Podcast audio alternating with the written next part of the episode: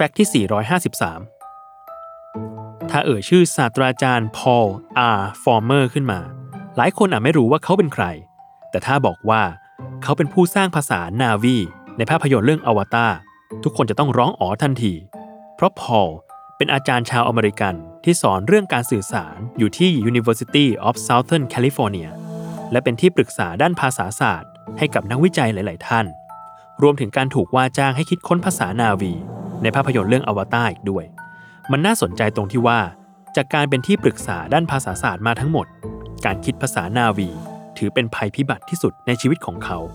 เพราะด้วยการเคลื่อนไหวของชาวนาวี ที่เหมือนเหาะเหินเดินอากาศอยู่ตลอดเวลาทำให้เสียงที่พูดออกมา เหมือนต้องกระโดดตามพวกเขาไปด้วย โดยภาษานาวีที่พูด มีพื้นฐานมาจากภาษาจริงที่ผสมผสานกัน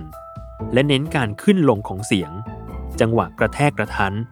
รวมถึงใช้ลมหายใจในการเปล่งเสียงอยู่ตลอดเวลา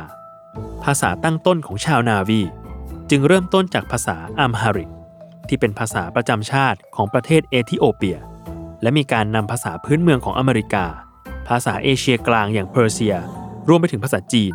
ภาษาฮิบรู และภาษาอินโดนีเซียเข้ามาร่วมด้วยในการสร้างภาษานาวี เหตุที่เลือกใช้ภาษาเหล่านี้ พอมองว่ามันกลมกลืนกับภาษาตั้งต้นไปด้วยกันได้ และสร้างความคุ้นเคยให้กับหูผู้ฟังได้เป็นอย่างดี